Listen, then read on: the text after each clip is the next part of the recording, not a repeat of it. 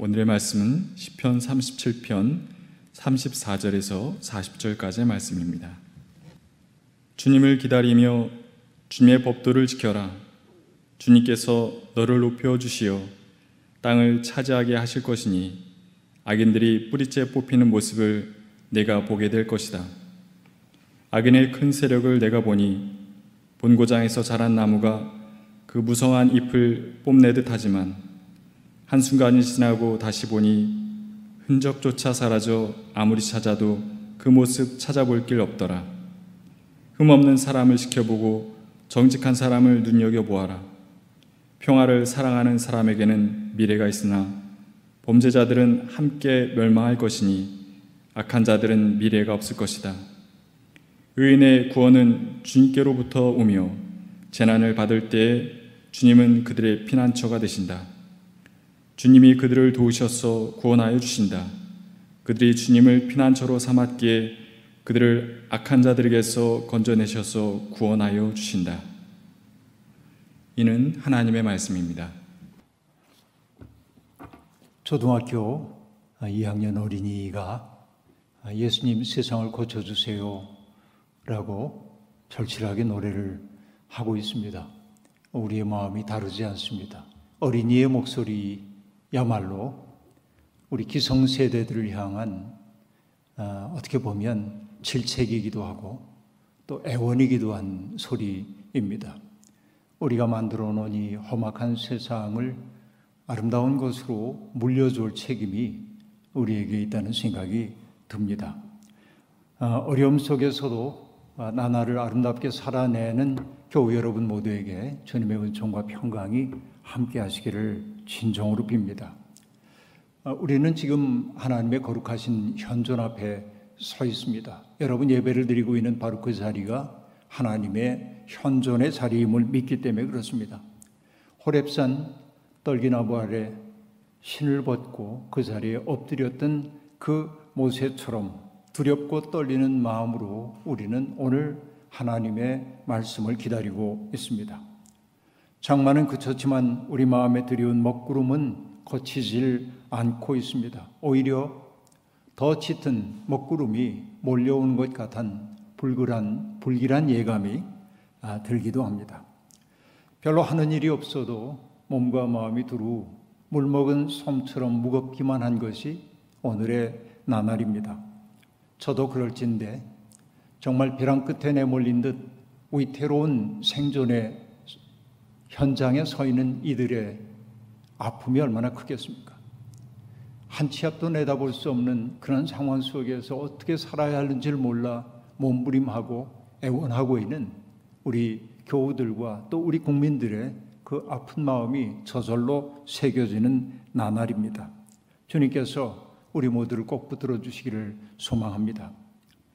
얼마 전에 텔레비전을 통해서 저는 심각한 수해를 입었던 화계장터 인근 주민들과 철원 주민들이 아, 수해를 복구하는 그 눈물겨운 사투의 현장을 아, 지켜볼 수 있었습니다.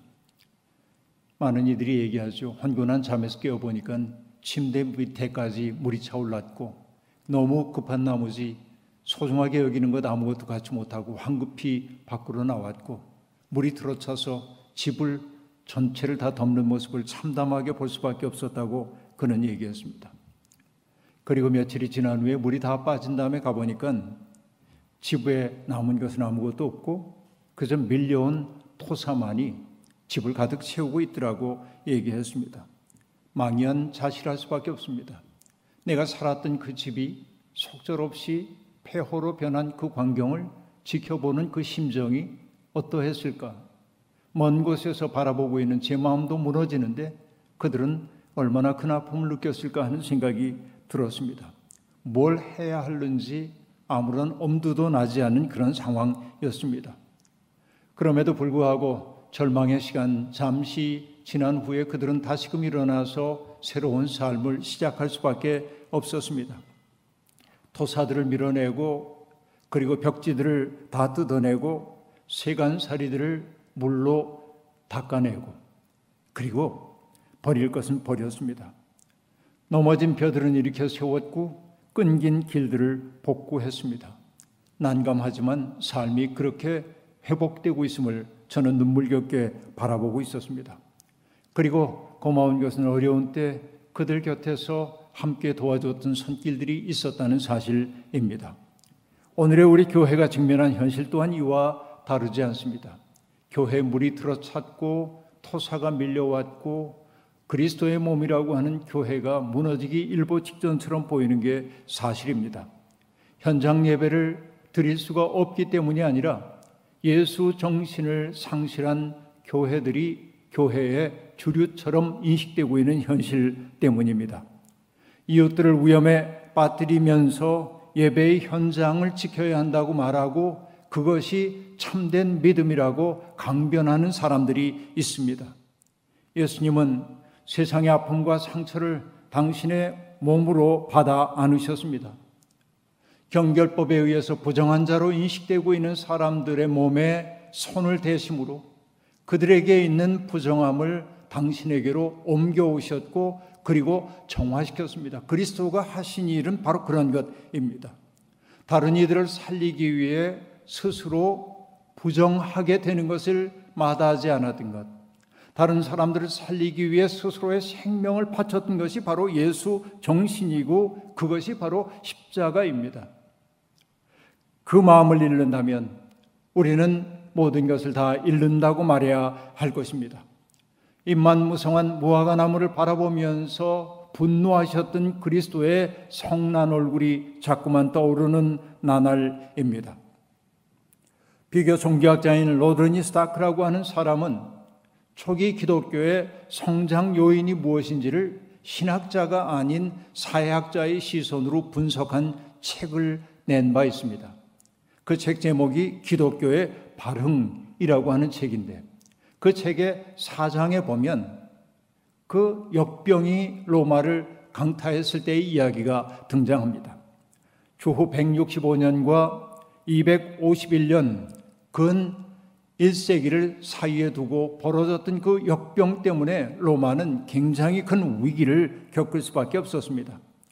많은 사람들이 로마의 급격한 쇠락이 도덕적 타락에서 기인한다고 분석들을 하고 있지만 그러나 저자는 어쩌면 역병으로 인한 급격한 인구 감소가 로마의 쇠퇴를 가져왔을지 모른다고 조심스럽게 분석하고 있습니다.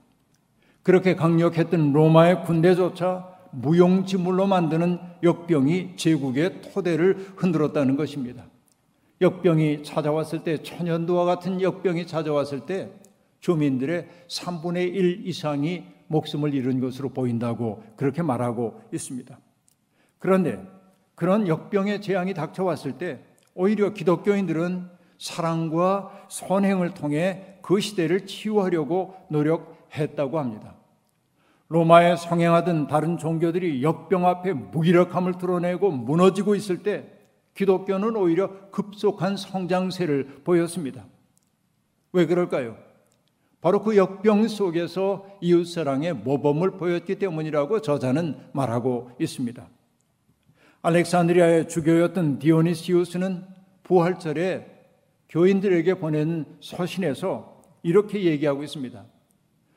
질병의 고통 속에 있는 사람들을 돌보다가 목숨을 잃기까지 한 기독교인들의 노력을 치하하며 그는 이렇게 말합니다. 그들은 위험을 무릅쓰고 아픈 자를 도맡아 그리스도 안에서 모든 필요를 공급하고 섬겼습니다. 그리고 병자들과 함께 평안과 기쁨 속에 생을 마감했습니다. 그들은 환자로부터 병이 옮자 그 아픔을 자신에게로 끌어와 기꺼이 고통을 감내했습니다. 많은 이들이 다른 이를 간호하고 치유하다가 사망을 자신에게로 옮겨와 대신 죽음을 맞았습니다. 죽음 앞에서도 물러서지 않는 이웃사랑의 본을 기독교인들이 보였습니다. 그 때문에 많은 이들이 기독교에 감명을 받았고 많은 사람들이 주님께로 나왔다고 말하고 있습니다. 아픔을 자신에게로 끌어와 기꺼이 고통을 감내하고 사망을 자신에게로 옮겨와 대신 죽음을 맞이했다는 것, 바로 이것이 복음의 본질이 무엇인지를 보여주고 있습니다.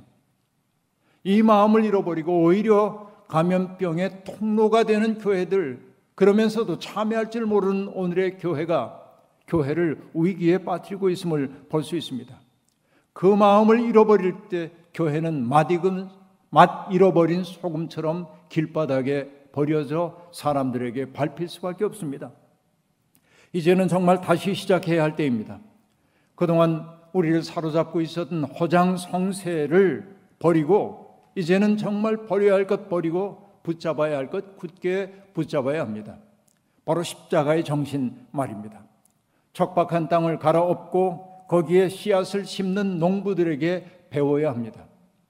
뿌린 씨앗이 수해를 만나서 싹이 나지 않거나 혹은 새들이 쪼아마가 싹이 나지 않을 때 농부들은 그 씨앗 뿌렸던 그 파도 위에 또 다른 음씨를 뿌려 새로운 날을 예비하곤 했습니다.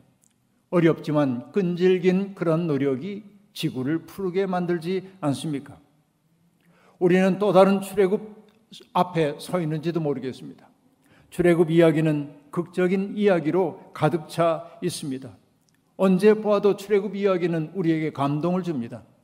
애굽 땅에 닥쳐왔던 열 가지의 재앙 이야기라든지 혹은 구름 기둥과 불 기둥 이야기라든지 홍해 바다가 갈라지고 그리고 사람들이 건넜던 이야기 애굽이 자랑했던 철병거들이 그 뻘릅 속에 빠져서 무기력하게 되어버리고 마는 그 통쾌한 이야기들이 우리에게 떠오릅니다. 만나와 메추라기 이야기도 떠오릅니다. 반석에서 샘물이 돋아나왔던 사건도 떠오릅니다. 그런가 하면 오합지졸의 무리처럼 보였던 이스라엘 사람들이 강구한 아말렉과의 싸움에서 승리를 거두는 이야기도 우리에게 가슴 벅차게 다가옵니다. 그리고 마침내 요단강을 건너서 가나안 지역으로 들어가서 여호수아를 통해서 그 땅을 정복했던 그 이야기, 드라마틱한 그 이야기가 우리의 가슴을 설레게 하는 것도 사실입니다. 하지만 여러분, 그 정착 과정이 그렇게 평탄하지만은 않았음을 알 수 있습니다. 사실 요즘 여러분 신학자들이 연구한 바에 따르면 이스라엘은 애굽에서 벗어난 사람들이 코아 그룹이 되는 것은 맞지만 그리고 그들에게 함께 동조했던 사람들이 있었는데 사해의 가장자리로 내몰렸던 아피루라고 불리우던 계층 사람들 그러니까 기득권을 가지고 있는 사람들에 의해 아주 불온한 사람들로 낙인 찍혀 주류 사회에 들어갈 수 없었던 사람들이 바로 아피루들인데 그들 그리고 가나안 땅에 살면서 땅을 가지고 있는 지주들의 억압과 착취를 견디다 못해 새로운 삶을 모색하던 사람들이 한 덩어리로 뭉쳐져 새로운 세상을 꿈꾼 것이라고 이야기하고 있습니다. 물론 그들을 하나로 묶어준 것은 야훼 하나님에 대한 믿음이었음을 알 수 있습니다. 청동기 시대가 지나가고 초기 철기 시대의 고고학적 유물들을 발굴해 가지고 밝혀낸 사실에 의하면 바로 그 사람들이 지중해 해변 지역이 아니라 사람들이 살고 있지 않던 유다의 산지에 정착하기 시작했습니다. 가나안의 고지대 말입니다. 그것은 사람들이 많이 살고 있지 않았기 때문에 저지대 사람들에게 견제를 받지 않아도 될 새로운 생존의 터전이 되어 주었습니다. 하지만 그것은 척박했습니다. 올리브나 포도 농사를 지어야 했습니다. 그리고 채소 농사도 해야 먹고 살 수 있었습니다. 그 때문에 초기에 정착민들은 산비탈에 계단식 농지를 만들고 테라스 농법을 시작했습니다. 여러분 생각하는 다락론과 같은 것이라고 보면 되겠습니다. 돌과 자갈들을 걷어내고 그것으로 논의 밭에 울타리를 만들어 놓았습니다. 식량을 엿어두기 위해 곳곳에 사일로라고 하는 시설을 만들었습니다. 땅을 파내고 거기를 돌로 쌓아서 곡식들을 저장할 수 있도록 한 것입니다. 그리고 10월과 4월까지 내리는 그 비를 모아두어야 1년을 지날 수 있었기 때문에 그들은 수조를 곳곳에 파둘 수밖에 없었습니다. 바위 안쪽을 잘라내고 회반죽을 발라서 물이 새지 않도록 조치를 해야 했습니다.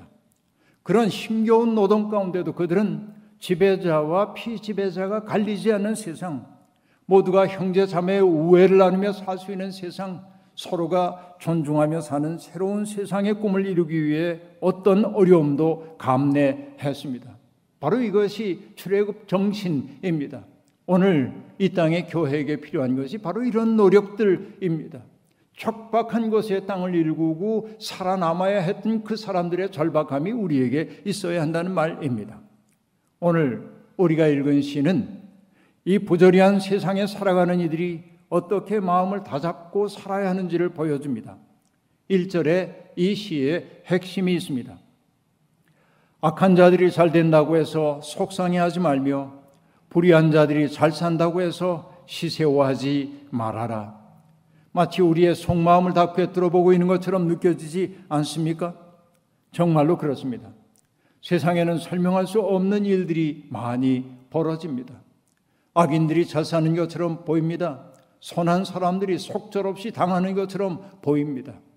우리도 모르는 사이에 우리 마음을 가득 채우고 있는 것이 시대에 대한 울분입니다.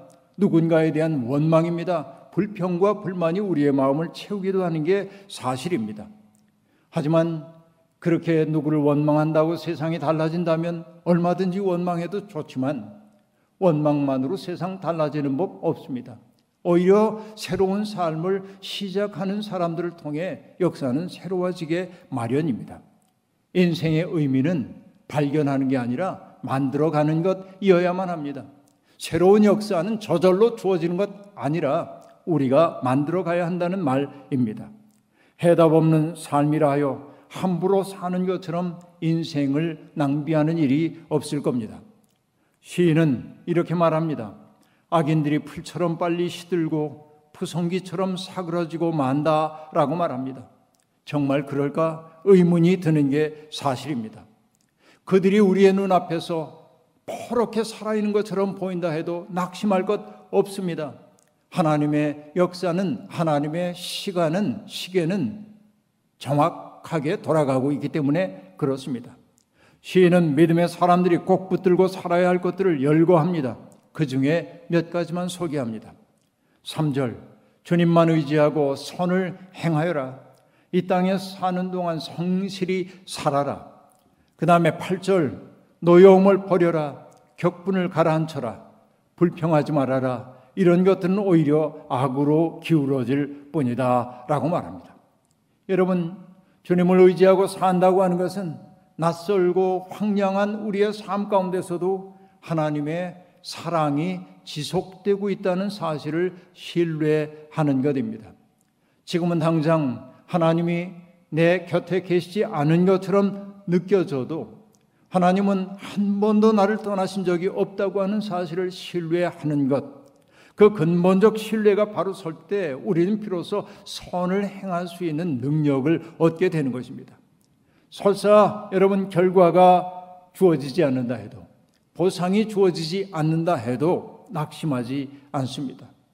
우리가 선을 선택하는 까닭은 주께서 우리에게 베풀어 주신 은혜에 대한 보답 이 바로 선행이기 때문에 그렇습니다. 선을 행한다는 것은 어떤 것일까요?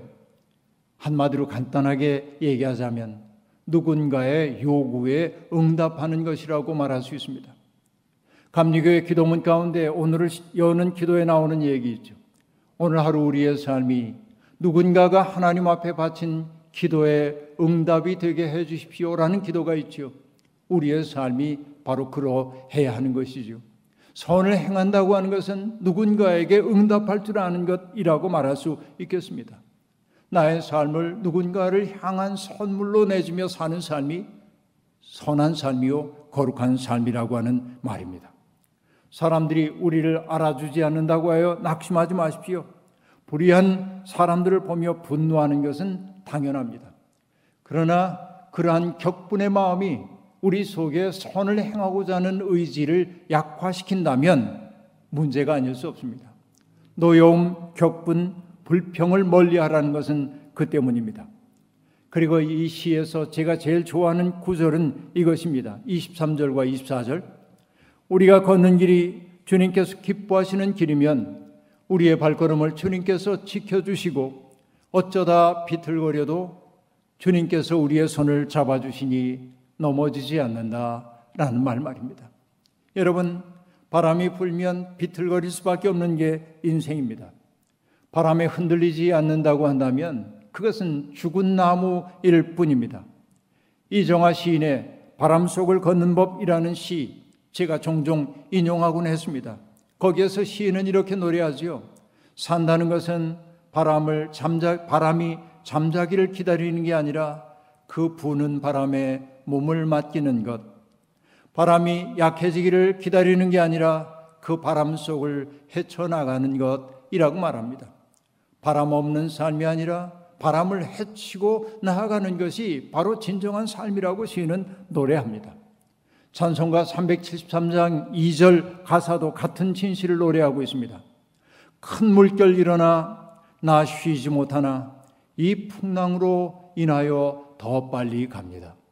오늘 우리에게 닥쳐온 풍랑과 같은 이 현실이 우리를 괴롭히는 것 사실이지만 이 풍랑과 같은 현실을 인하여 하나님의 마음에 더 깊이 접속되고 하나님의 뜻을 향해 우리의 마음을 열게 될 때 우리는 더 크게 나아갈 수 있다고 믿을 수밖에 없는 것입니다. 지향이 분명하면 두려움에 사로잡히지 않는 법입니다. 하나님의 동행을 믿기 때문에 그렇습니다. 비틀거려도 하나님이 우리의 손을 붙잡아 준다는 그 끈질긴 믿음을 가지고 우리는 다시 시작해야 합니다. 오늘 본문에서 시인은 악인들이 뿌리채 뽑히는 모습을 보게 될 것이라고 말합니다.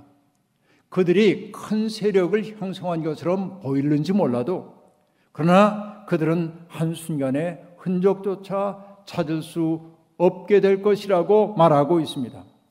그러나 거꾸로 시인은 말합니다.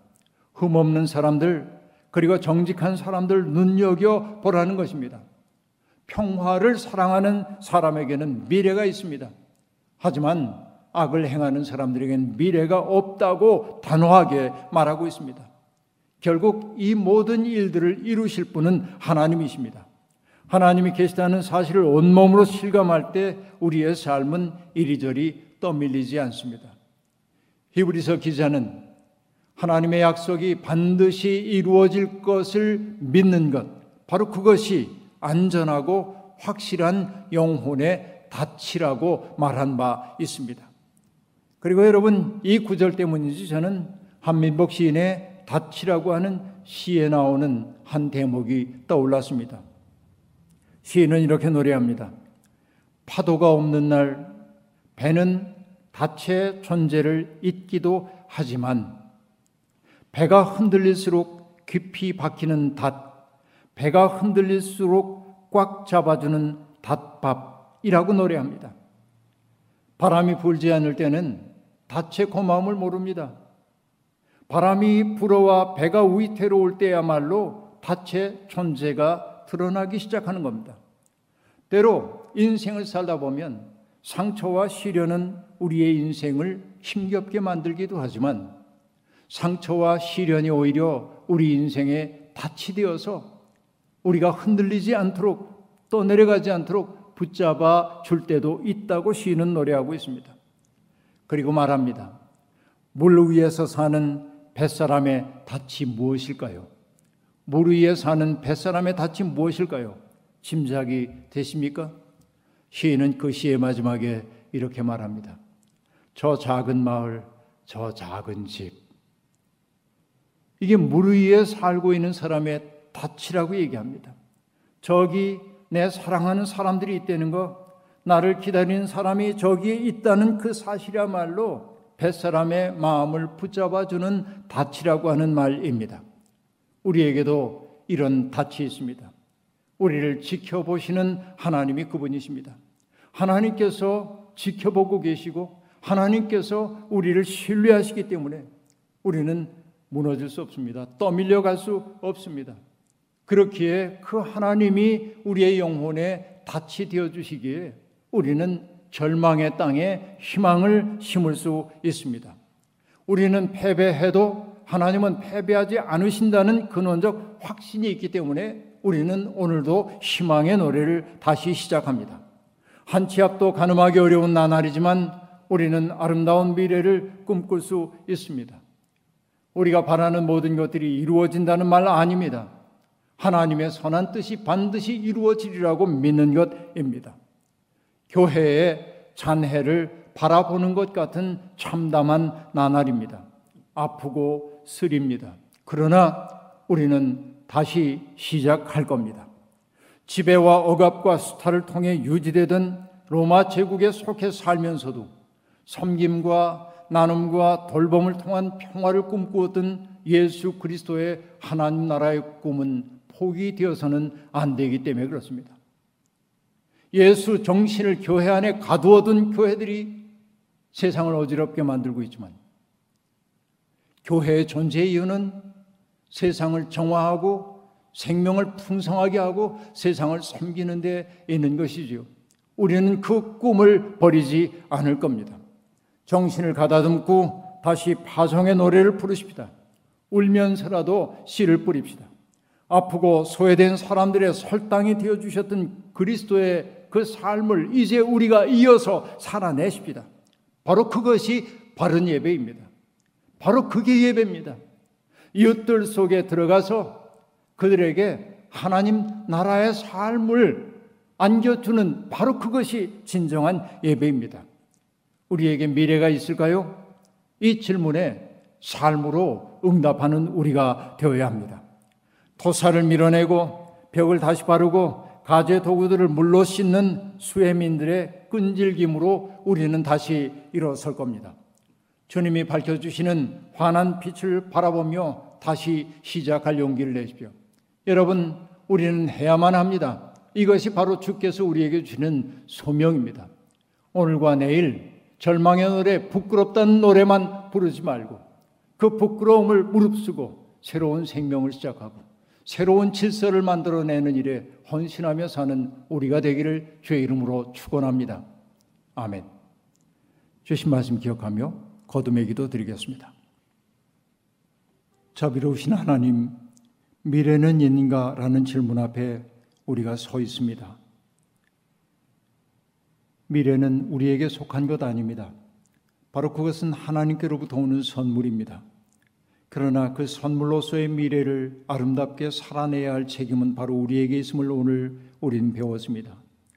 악한 자들이 번성한다고 해서 시세호하지 말게 도와주시고 선한 사람이 어려움을 겪는다 하여 우리조차 악으로 기우는 일이 없도록 도와주옵소서. 절망의 노래 부르지 말게 하시고 희망의 노래 부르게 하시옵소서. 가장 낮은 자리에 엎드려 하나님 나라 시작할 수 있는 끈질긴 믿음을 우리에게 허락하여 주옵소서. 사랑하는 교우들이 살아가는 삶의 순간순간마다 저들의 하나님 마음에 잇대어 살아가는 삶의 모습 하나하나가 하나님께 바치는 진정한 예배가 되게 도와주옵소서.